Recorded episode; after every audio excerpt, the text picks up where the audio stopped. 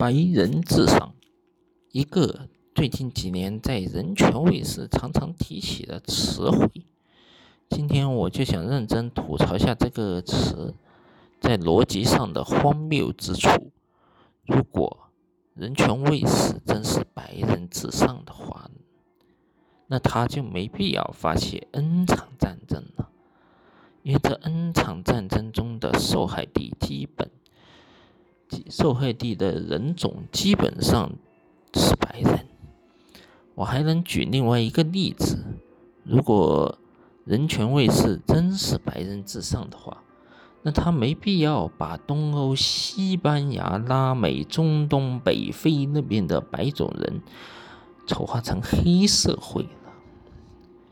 以上就是这期的全部内容。听友们有。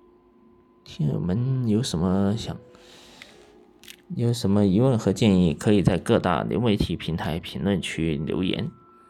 嗯，听友们可以在微信公众号“三下锅”的播客矩阵和各大流媒体平台订阅和收听这期节目。